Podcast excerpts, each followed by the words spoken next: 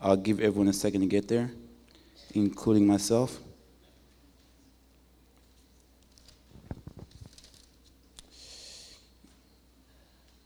For those that don't have a Bible, uh, page 526 in the blue, book, blue books right under your chair, you can find some. So, John 15, 1 through 11 says, I'm the true vine, and my Father is the gardener. He cuts off every branch in me that bears no fruit, while every branch that does bear fruit, he prunes, so that it will be even more fruitful. You're already clean because the word I have spoken to you. Remain in me, and I also remain in you. No branch can bear fruit by itself, it must remain in the vine. Neither can you bear fruit unless you remain in me. I'm the vine, you're the branches. If you remain in me and I in you, you will bear much fruit. Apart from me, you can do nothing.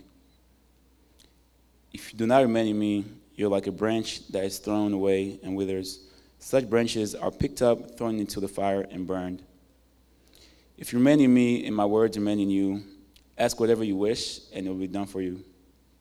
This is to my Father's glory, that you may bear much fruit, showing yourselves to be my disciples. As the Father has loved me, so have I loved you. Now remain in my love. If you keep my commandments, you will remain in my love, just as I've kept my Father's commandments and remain in his love. This is the word of God.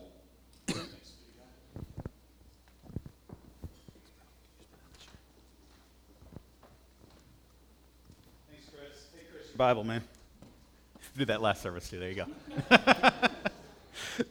hey, thank you guys for, uh, for being here today. I'm Josh. I'm one of the pastors here. Thank you uh, for, for making time to be here. Also, want to especially welcome uh, those of you who are in our overflow space. So, you guys see the, the uh, camera in the back. Uh, that's not because we're trying to uh, get a TV show on uh, TBN or something like that. Uh, it's simply because we're trying to open up a little bit more space. And so, we've, we've opened up a little bit more space in this gathering. And so, there are some folks in an overflow space on the third floor. If that's something that you are interested in, by the way, we'll always have that space available. Some people that just works better for them. And so uh, that's up on the third floor if that's something that you want to take uh, advantage of. But as I said, uh, my name is Josh. I'm glad that you guys are here. Those of you guys who are in the room, those of you guys who are watching uh, on, the, on, the stream, um, I'm, I'm, a little bit self conscious because they say that uh, the camera adds about 10 pounds. And so a little bit self conscious, but also recognizing that probably doesn't make much of a difference for me. So,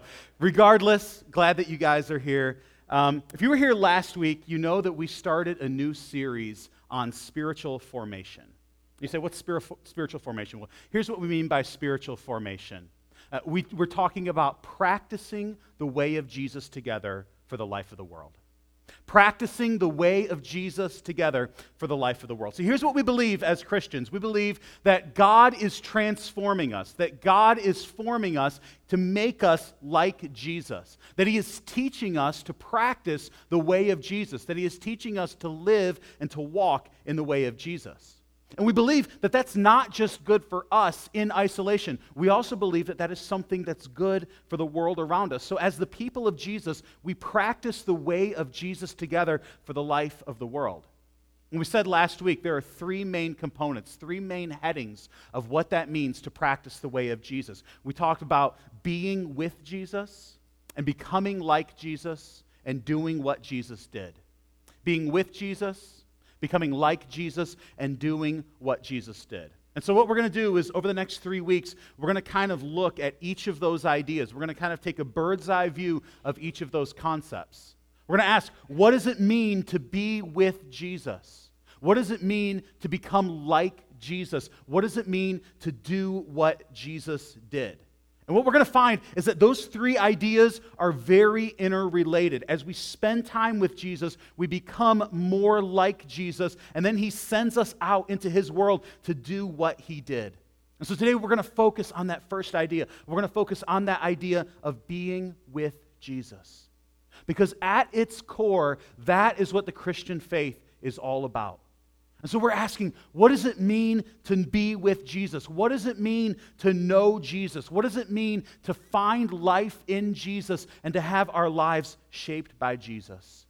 In order to do that, we're going to go to this famous passage in the Gospel of John, uh, John chapter 15.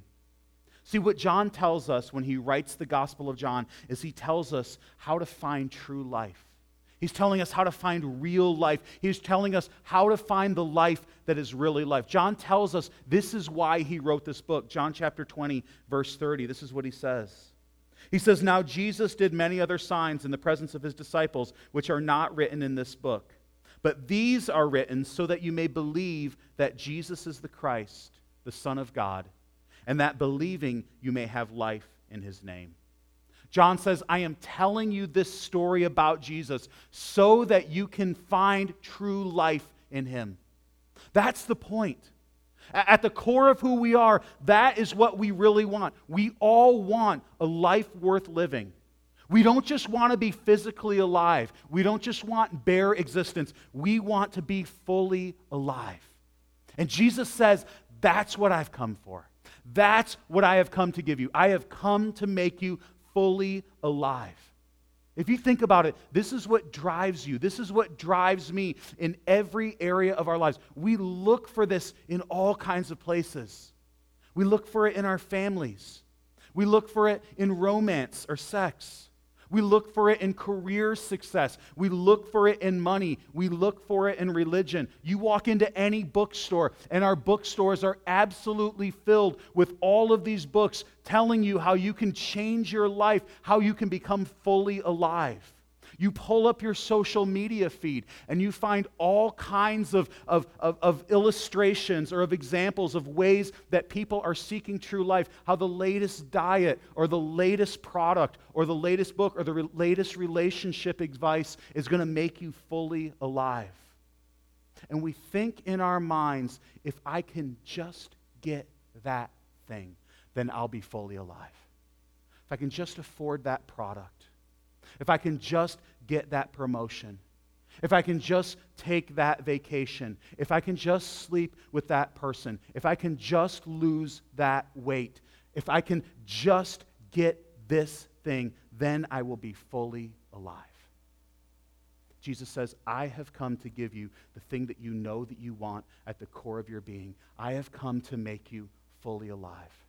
Because all those other things, and they're not necessarily bad things in and of themselves, but all of those other things can never make you fully alive. Even the best things will fail to make you fully alive. Jesus says, John 10 10, the thief comes only to kill and steal and destroy. I came that they may have life and that they may have it abundantly. Jesus says, I'm going to give you life to the full. I am going to make you truly human and fully alive. See, this is the fundamental human question. This is the thing we're all after. This is not just a religious question, this is a human question. How can I be truly and fully alive? And Jesus says, Let me show you how to have that. Let me give that to you. Let me show you how to experience deep life giving change at the soul level, something that, that gives you life at the core of who you are. Let me make you fully alive. When it comes down to it, that's what we're talking about in this whole series. When we talk about spiritual formation, that's the question we're asking. How does Jesus make us fully alive? How does Jesus make us into the fully human people that he created us to be? That's what we're after in this series. That's what we're after as a church. Not just how can I be more successful, not how can I be more religious, not how can I be more moral, not how can I improve my life a little bit. How can I be fully alive? That's what Jesus tells us in this passage. So, in this passage today, John 15, 1 through 11, he tells us three things about true life. He tells us the source of true life, he tells us the practices of true life, and he tells us the goal of true life. The source of true life, the practices of true life, and the goal of true life. First, the source of true life. Look at John 15, 1. Jesus says, I am the true vine and my Father is the vine dresser. Every branch in me that does not bear fruit, he takes away. And every branch that does bear fruit, he prunes, that it may bear more fruit. Already you are clean because of the word that I have spoken to you. Abide in me, and I in you. As the branch cannot bear fruit by itself unless it abides in the vine, neither can you unless you abide in me. I am the vine, you are the branches. Whoever abides in me and I in him, he it is that bears much fruit. For apart from me, you can do nothing. He starts out here, he says, I, I'm the true vine. Now, for us, that, that sounds kind of strange today, the vine. What, what in the world does that mean? But that would have made perfect sense to Jesus' disciples. Because remember who Jesus is. Jesus was a Jewish man. His disciples were Jews. They were part of the people of Israel. And as we read earlier, Isaiah 27, the vine is kind of a metaphor that the Hebrew scriptures use for the people of Israel. God says, I want you to be a fruitful people. But he also says in Isaiah chapter 5, he, he draws this metaphor out and he says, My people Israel, you're like a vine. And I have loved you, and I have cared for you, and I have fed you, and I have watered you but you haven't borne fruit. You haven't lived the lives that honor me. These were, the, these were the people of God. These were God's chosen people. They were the people who worshiped in his temple. And he says, You haven't borne fruit. You haven't lived the life that I want you to live. And then Jesus comes along and he says, I'm the true vine. I'm the one who can make you fruitful. I am the one who can give you the life that God created you for. If you want to bear fruit, he says, you need to abide in me. You need to remain in me. You need to stay connected to me. It's not a matter of what ethnic group you're a part of, it's not a matter of your religious rituals. If you want to bear fruit, then I need to become the source of your life. And as the branch can't bear fruit on its own, you can't sustain your life on your own. You need to learn to depend on me as the very source of your life. And if you do, he says, you will bear fruit. Now, the question is, what does that mean? What, is, what does it mean to bear fruit? And, and there are a lot of things that go into this, but, but at the core, think about it. This is what he's saying. He's saying, you'll grow. He's saying you will flourish. He's saying you will do the things that you've been created to do. You will live the life you've been created to live. You will become the person that God has created you to be. As human beings, we've been created to bear fruit. Go all the way back to the beginning of the Bible, Genesis chapter 1, when God creates human beings. This is what he says. It says, So God created man in his own image. In the image of God, he created him. Male and female, he created them. And God blessed them. And God said to them, Be fruitful. And then he explains really throughout the rest of the Bible what that means. Be fruitful, bear fruit. And the problem with all of us is that we've turned our backs on God.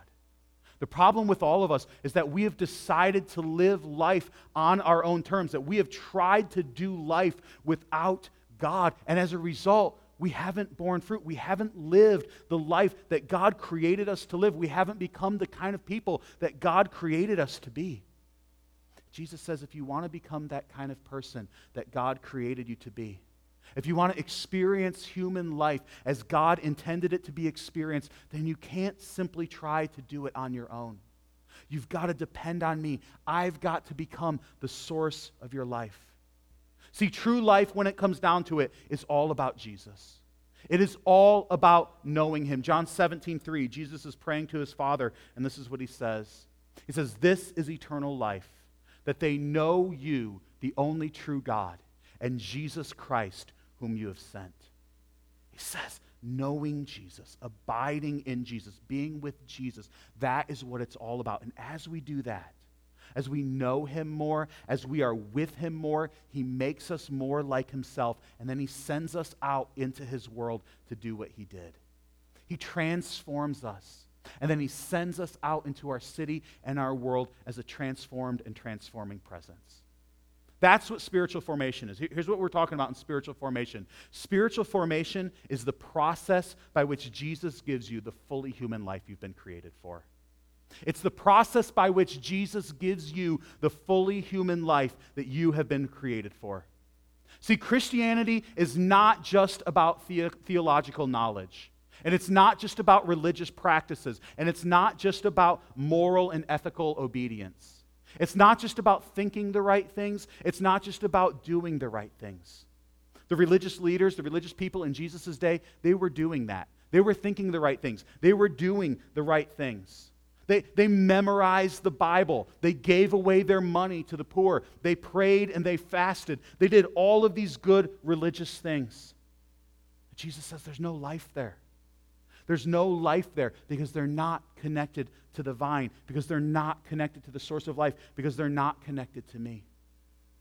And this is vitally important for us to get. Anybody sitting in church on Sunday, this is important for you to get, but especially as we begin to go into the spiritual formation series. Because we're going to be talking a lot about spiritual practices over the next few months. We're going to be talking about praying and fasting and scripture reading and Sabbath and giving to the poor and all of these really important things. And they are all very important. But here's the thing if you just do those things without any vital relationship, any life giving relationship with Jesus, then you'll become just like the religious leaders in Jesus' day. You'll look like you're doing well on the outside. You'll even think that you're doing well, but there won't be any life in you.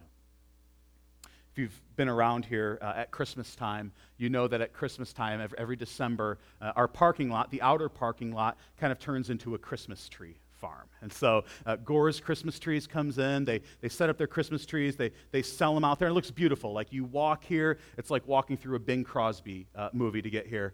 Uh, some of you guys have no idea who Bing Crosby is, so you can Google that and find that out. But, but, but think, about, think about those trees that'll be out in our parking lot in December.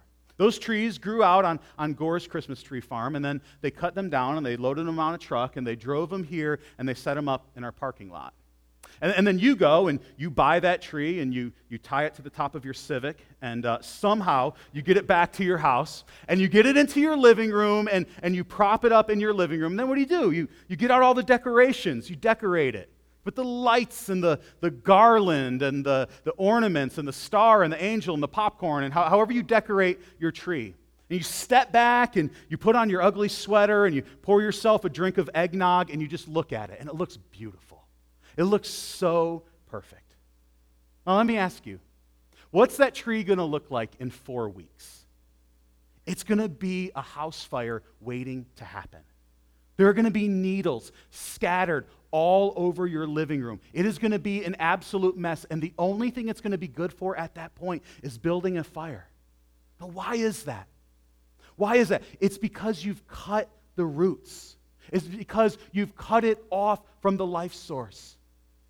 And here's the thing it is all too easy, especially for religious and spiritual type people, to take that same approach in our spiritual lives we do all the right things. We pray and we read and we fast and we give and we show up at church on Sunday, but we're not connected to the root. Not connected to the vine. No real life giving relationship with Jesus. And when it comes down to it, we're just decorating a dead tree. And it might look good for a while, but over time, it'll crash and burn. Listen, at its core, Christianity is about knowing Jesus. It is about being with Jesus and being transformed by Jesus. It is about being so united to Jesus that his life begins to pulse through you.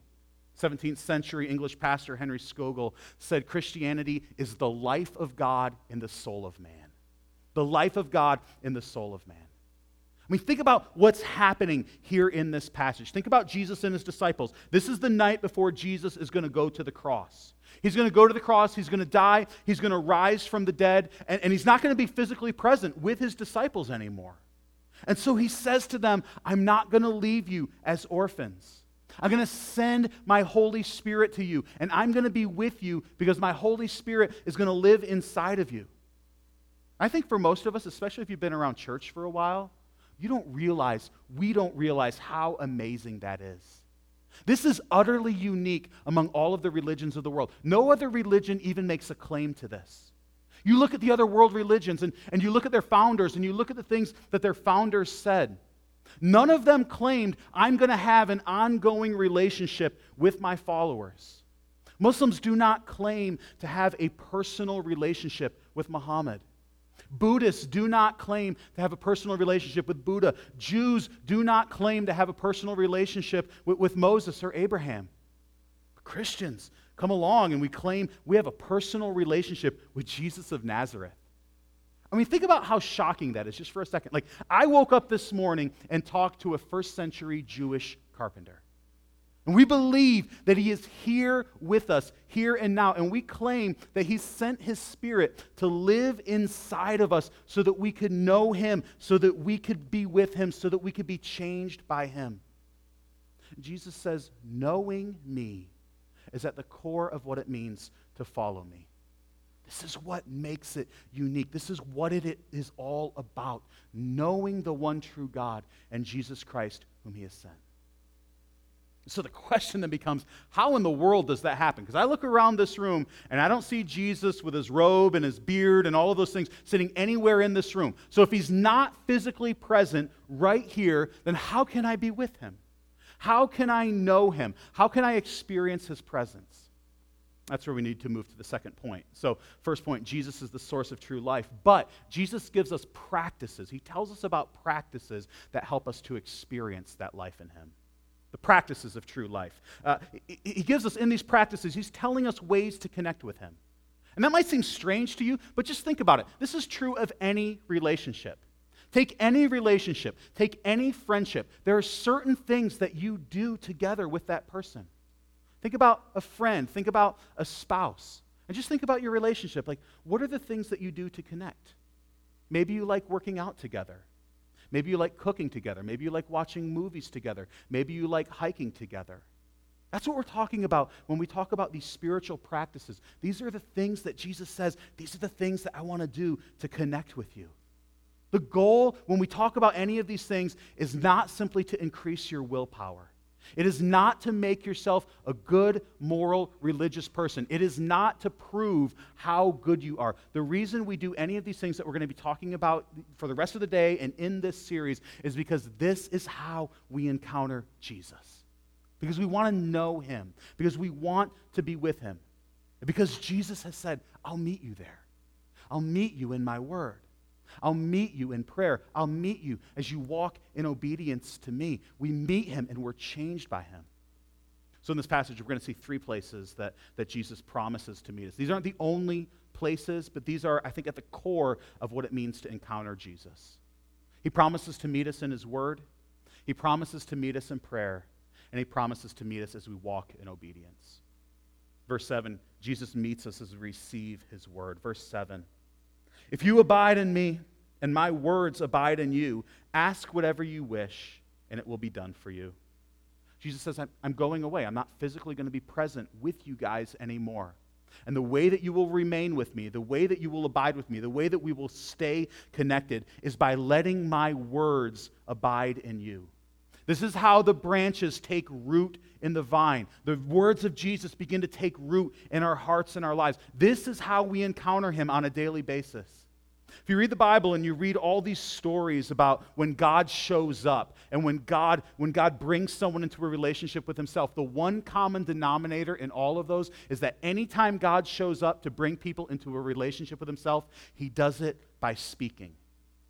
And so, if you want to experience the presence of Jesus in your life, you have got to have his word abiding in you.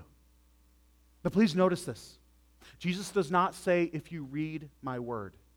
Jesus does not say, if you know my word. He does not say, if you can explain my word, and if you study my word, and if you listen to sermons about my word, and if you parse the Greek verbs in my word, or you do all these other things. He says, if my words abide in you. See, studying and reading and understanding, those are all important things. But there are a lot of people who know a lot about God's word who have no relationship with Jesus. Probably the most, most famous scholar, uh, New Testament scholar of the 20th century, was a guy named Rudolf Bultmann. Bultmann had the New Testament memorized in Greek. So he knew the New Testament. He knew the Bible. But if you ask Bultmann, who is Jesus? He would have said, Jesus was a great teacher who pointed us to God. He wasn't connected to the vine. He didn't know Jesus.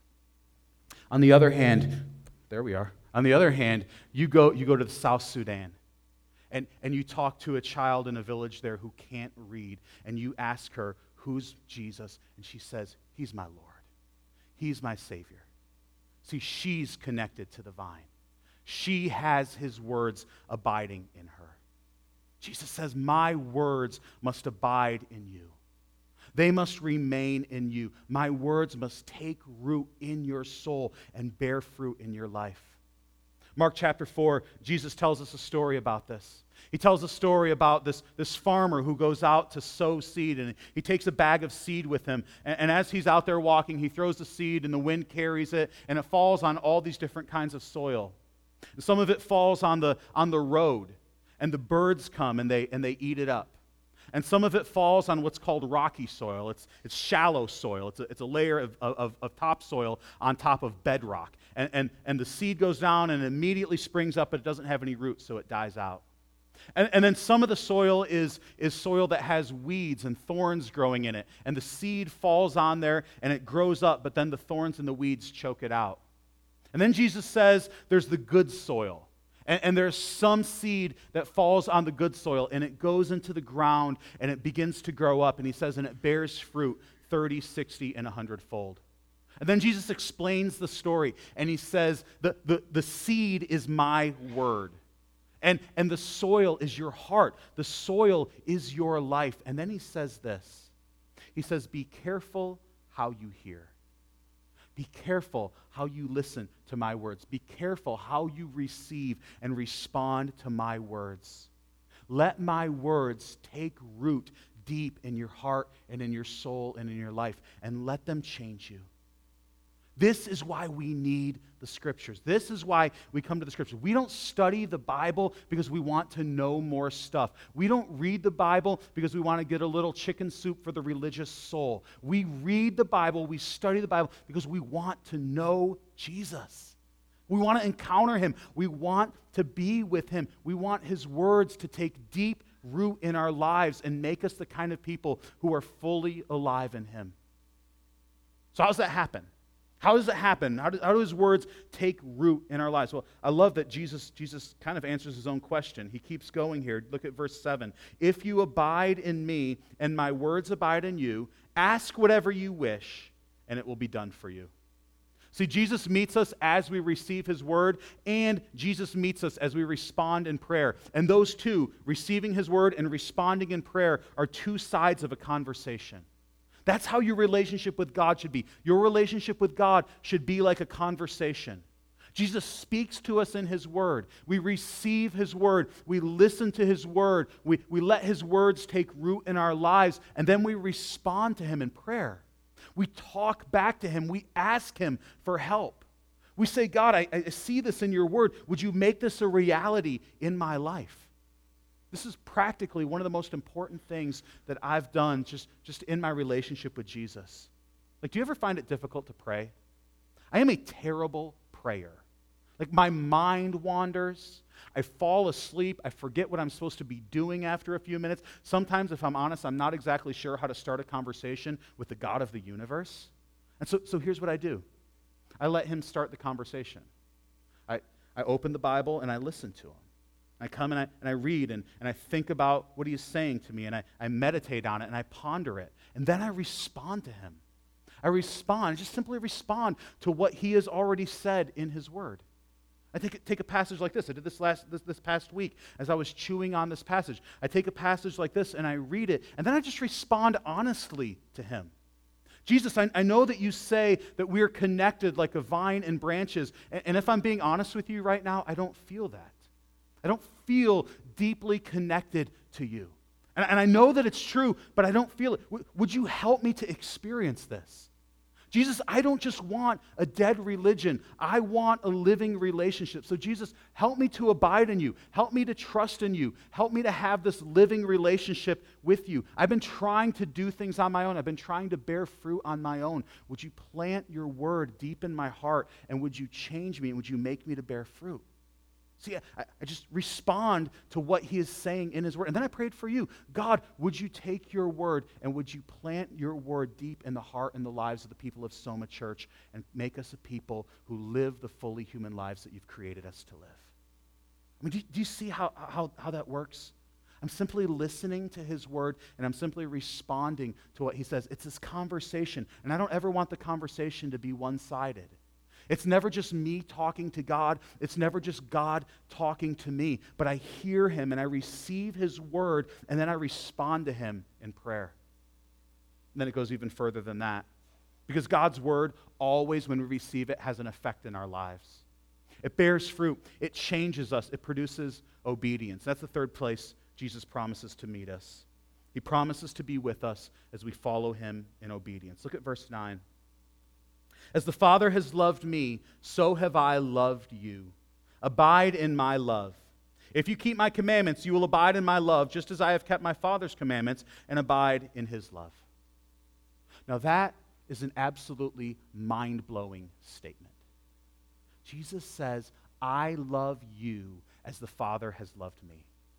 The Father has loved me with an infinite, eternal, unstoppable love. And I love you that same way. And he says, Here's how you'll experience that. Here's how you'll abide in my love. Here's how you will begin to experience the depths of my love for you in the heart of who you are. It is by walking in obedience, by keeping my commandments. See, Jesus promises to be with those who follow him.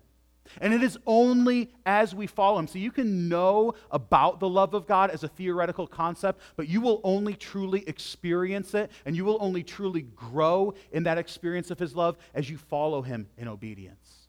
But as we do that, as we follow him, we experience his love in deeper and richer ways than we ever could have imagined few weeks ago, I, I took a day uh, just of silence and, and, solitude and prayer. Um, just went out to Fort Bend and, and decided to, to, to, hike around uh, some of the trails to think and to pray. And so I, I find this trail, um, I start hiking, and kind of at the beginning of the trail, there's one of those mile markers. And it says mile zero. And it's at that moment that I realize that I know nothing about this trail. I've never seen it on a map. No one's ever told me anything about it. I don't know how long it is. I don't know what the terrain is like. Is it steep? Is it level? I don't know if there are bears out there. I don't know, like, what am I going to see along? I don't know anything about it. And here's what you need to know I am an avid indoorsman.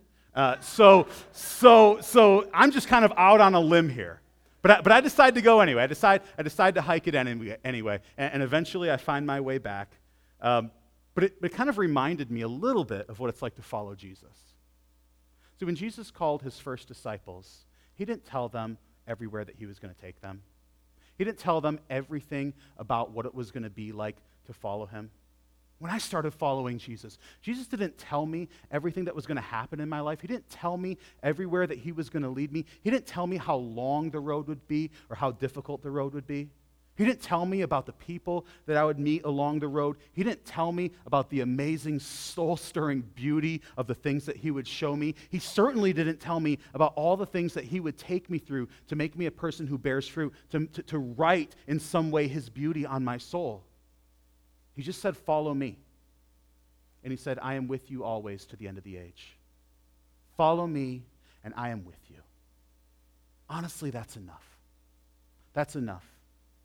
Because even when obedience is hard, and even when it's costly, and even when it feels like it hurts, it is worth it. It is worth it because Jesus is with me, because being with him, because knowing him, because getting him is better than anything else that I could possibly give up. Friends, some of you here today, you're wrestling with this very thing. You're wrestling with, am I going to follow Jesus? Am I going to follow Jesus for the first time? Am I going to follow Jesus in this thing that I'm walking through right now? And some of you right now are afraid of what that's going to mean for you. What's it going to mean for my marriage? What's it going to mean for my bank account? What's it going to mean for my career? What's it going to mean for my sexuality? And I can't tell you everything about what Jesus is going to bring you through. I don't know everything he has in store for you, but I can tell you that following him is worth it because he is better than anything else you could possibly give up. This is why we follow him. This is why we obey him. We don't obey to try to make Jesus love us. We obey because he loves us. And as we follow him, as we walk with him in obedience, we experience more and more and more of his love. This is why we engage in these practices that we're going to talk about with spiritual formation, because they are the places that Jesus reminds us of his love, because they are the ways that we experience his love, because they are the ways that he takes the roots of his love and plants them deep in our souls. Some of you have experienced this. Some of you hope to experience this someday. But, but, but either way, do you remember what it was like when you first fell in love? I mean, you just wanted to be with that person. You spent insane, ridiculous amounts of time together. When, when my wife Tracy and I first met, uh, I was living in southern Indiana. She was living in Birmingham, Alabama. We were, we were long distance for about a year and a half before I could move there.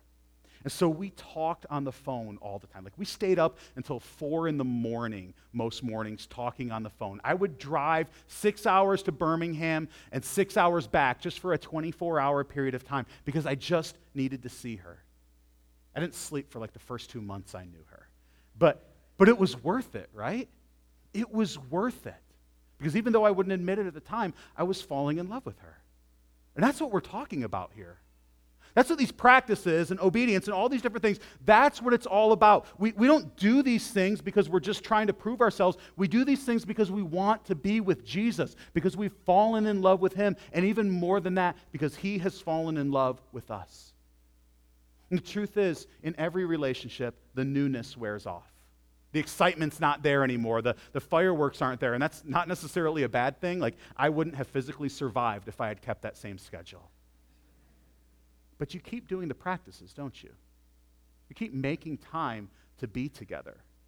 E- even if it's not as amazing, even if it's not as sensational, even if you don't experience the same fireworks, you make time because you want your love to endure. Maybe now it just looks like folding laundry while you watch Netflix, hypothetically speaking. But, but I don't know who does that. But, but what you do is you make time to be together because you want your love to remain. Listen, that love is the motivation. Our love for Jesus, but even more than that, his love for us. And look what this produces in us. Why do we want to become the kind of people who bear fruit? Look at the goal of true life. Why do we do these things? Jesus says we do it for the glory of God, which sounds strange. Let me unpack that. Verse 8 By this my Father is glorified, that you bear much fruit, and so prove to be my disciples. Now, you might not know it, and this might sound strange to you, but this is what you were created for. You were created to glorify God. You were created to reflect God. You were created to be a living flesh and blood picture of what God is like. That's what it means to be created in the image of God, to be a reflection of God. This is the fully human life. Think about that vision of the human life. You are not simply an animal. You are not simply a random collocation of atoms. You are not simply an accident of biology. You are a human being created to know and love and reflect God. You are created to be a living flesh and blood picture of what God is like. And He gives us this kind of life, not only for His glory, but for our joy. Look at verse 11. These things I have spoken to you, that my joy may be in you, and that your joy may be full. Why do we let his words abide in us? Why do we respond to him in prayer? Why do we follow him in obedience? It's because we want to be with Jesus. And why do we want to be with Jesus? Because that's where the joy is. Psalm 16, 11. In your presence, God, is fullness of joy. At your right hand are pleasures evermore. I want that joy. I want Jesus because I want the joy of his presence. That doesn't mean it's always easy. Sometimes life is hard. The joy that Jesus had is the joy actually that led him to endure the cross. Hebrews chapter 12. Just look at verse 2. Looking to Jesus, the founder and perfecter of our faith, who for the joy set before him endured the cross, despising the shame, and is seated at the right hand of the throne of God. He says, The joy that I give you is the joy that endures. It's the joy that lasts. It's the joy that perseveres through the hardest times. The joy that Jesus gives can't be stopped by pain. It can't be stopped by the cross. It can't be stopped by death itself. If you are in Christ, if you are trusting in Jesus, God is absolutely committed to giving you that kind of joy. Look back at John 15, verse 2. I am the true vine, my Father is the vine dresser. Verse 2 Every branch in me that does not bear fruit, he takes away, and every branch that does bear fruit, he prunes, that it may bear more fruit. Now, listen, I know nothing about farming or gardening or pruning, uh, but according to Wikipedia, uh, the, the point of pruning is to remove some unhealthy portion of the branch so that it'll grow back stronger and healthier. And if you look at someone doing that, to the untrained eye, if I just look at someone cutting all these, these branches off, it looks like an absolute waste. I look at them and it's like they're tearing this plant apart. But the gardener knows what the plant needs to thrive. He knows that if he cuts back this branch, it'll draw nutrients from the vine and it'll come back healthier and more fruitful than it was before. Jesus says that's what the Father is doing with us. And sometimes it's painful, and sometimes it feels like a waste. And some of you are there right now. Some of you right now, you are walking through this really difficult time. And it feels like the knife of God is cutting you, and you don't know why He's doing it. But the gardener knows what you need. He knows what will make you fully alive. And listen, friends, nothing is wasted. Nothing is wasted. That trial that you are walking through right now is not a waste. That heartache, that disappointment, that pain, that difficult marriage, that soul crushing divorce, the loneliness you feel in your singleness, the heartache over the broken relationship with your kids or your parents, the cancer the loss of the loved one, the ongoing trauma from the hell you've experienced in your past, the difficult things that you're going to experience in your future, none of it is wasted. Your loving Father wants to use it to make you more fully alive than you have ever been before. And sometimes you walk through these kind of times and you can't see any good reason that God is doing it. You don't know why he would cut you the way that he does, but he is with you. And he is calling you to be with him, and he has not left you, and he is using this to draw you to himself, to give you life. And so the question is will you let him? Will you trust and will you depend on him in these times and every time of life? It's interesting. If you look at verse 2, uh, the gardener cuts every branch, doesn't he? He cuts the branches that abide in him. He cuts the branches that don't abide in him. The same knife cuts all of them. Listen, every person experiences the knife, but it's only the branches that abide that will survive. See, suffering comes to everyone. Disappointment and pain and struggle and suffering, these are parts of life. And as you begin to face it, the question is will it kill you? Or will it make you more fully alive? And if you're trying to do it in your own strength, if you're trying to just be strong enough and stand on your own two feet and pull yourself up by your bootstraps and just be strong, the knife will destroy you because you're not connected to the source. But if you're in the vine, and if you're trusting in Him, and if you're depending on Him, God will use even your suffering to make you bear fruit. And even when it feels like He is killing you, He will be making you more fully alive than you've ever been before. Jesus says, I am absolutely committed to your joy. I am absolutely committed to your ultimate good. I am absolutely committed to making you to, into a person who radiates with the glory of God. I am absolutely committed to making you fully alive. And I am with you. No matter what you are walking through, I am with you, united like a vine to branches. And so you can trust me. You can trust me enough to obey me. You can trust me enough to follow me. You can trust me even when the knife is cutting deep. And here's why you can trust him. Here's how you know that you can trust him. Because even though we all experience that knife in some ways in our life, Jesus experienced the knife of God for you. Jesus was pierced in your place and mine. Our sin had cut us off from God. Our sin had cut us off from life. But Jesus was cut off from his Father. My God, my God, why have you forsaken me? He was cut off from his Father so that we could be brought to his Father. He was cut off from life so that we could experience life in him. And three days later, he rose from the dead and he conquered sin and death. And he sent his spirit to live within us so that we could experience the fully human life that we've been created for, so that we could know him, so that we could be with him. And friends, I don't know what it is that you're walking through here today. You might be in the good times, you might be in the difficult times, but the truth is, Jesus has done what is necessary. He has died and risen again and sent his spirit so that you can have the fully human life that you've been created for. Prayer is that we would experience that, not just at an intellectual level. We can talk about these things and they sound very theoretical. My prayer for all of us is that this becomes not just true to us, but it becomes real to us, that it's something that we experience in, our, in the core of our being. One of the ways God does this for us, one of the ways He reminds us of this, is through the Lord's Supper. I don't know if you, thought, if you ever think about the, the Lord's Supper this way, but like this bread is just ordinary bread. This juice is just ordinary juice. There's nothing special about it, there's nothing magical about it. And yet, Jesus says, You will encounter me as you come to this meal in faith. I, am here with you. I'm present with you in this meal. This meal, Jesus says, is a way that we proclaim his death until he comes. In other words, this meal is like a visual sermon. Thankfully, it's a lot shorter than, than this sermon. Um, but it, it's, it's a visual sermon, he says. It's proclaiming the death of Jesus and the life that we have in him. It's speaking to us. It's preaching to us. It's reminding us Jesus loves us. His body is broken for us. His blood was spilled for us. He forgives us. He is with us.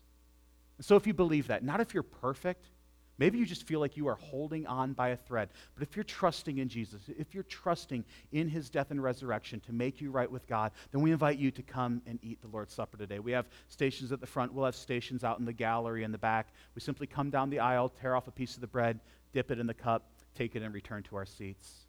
And maybe you're here and, and you say, that's not true for me. Maybe there's something that's holding you back. It might be an intellectual objection. Uh, it, it might be just a question of what's it going to mean for me to follow Jesus. And we're, we're so thankful that every week we have folks in our gatherings who are asking those questions, who are exploring, who are asking, what's it going to mean for me to follow Jesus? And so if you've got those questions, I would love to speak with you. One of our uh, folks at the Connect Center would love to speak with you, but we would love to explore those questions with you. And we just invite you, if this doesn't mean anything to you, just to stay in your seat uh, while others come to pick, take the bread and the cup. No one's going to think any less of you. Um, but don't feel this pressure to do some perfunctory religious thing.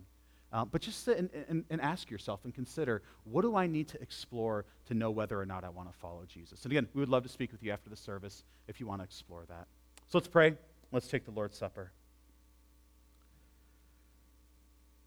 Father, we are absolutely dependent on you. You're our creator, you are our sustainer. You're the one who, who has given us life, you're the one who continues to uphold us. God, I, I confess that so often I just try to live life on my own. I try to live life on my own terms. We, we turn away from you, we, we seek to find life in other things. Thank you that you don't give up on us. Thank you that you pursue us. Thank you for your Son who came and pursued us and showed us what truly human life looks like. Thank you for his body broken for us.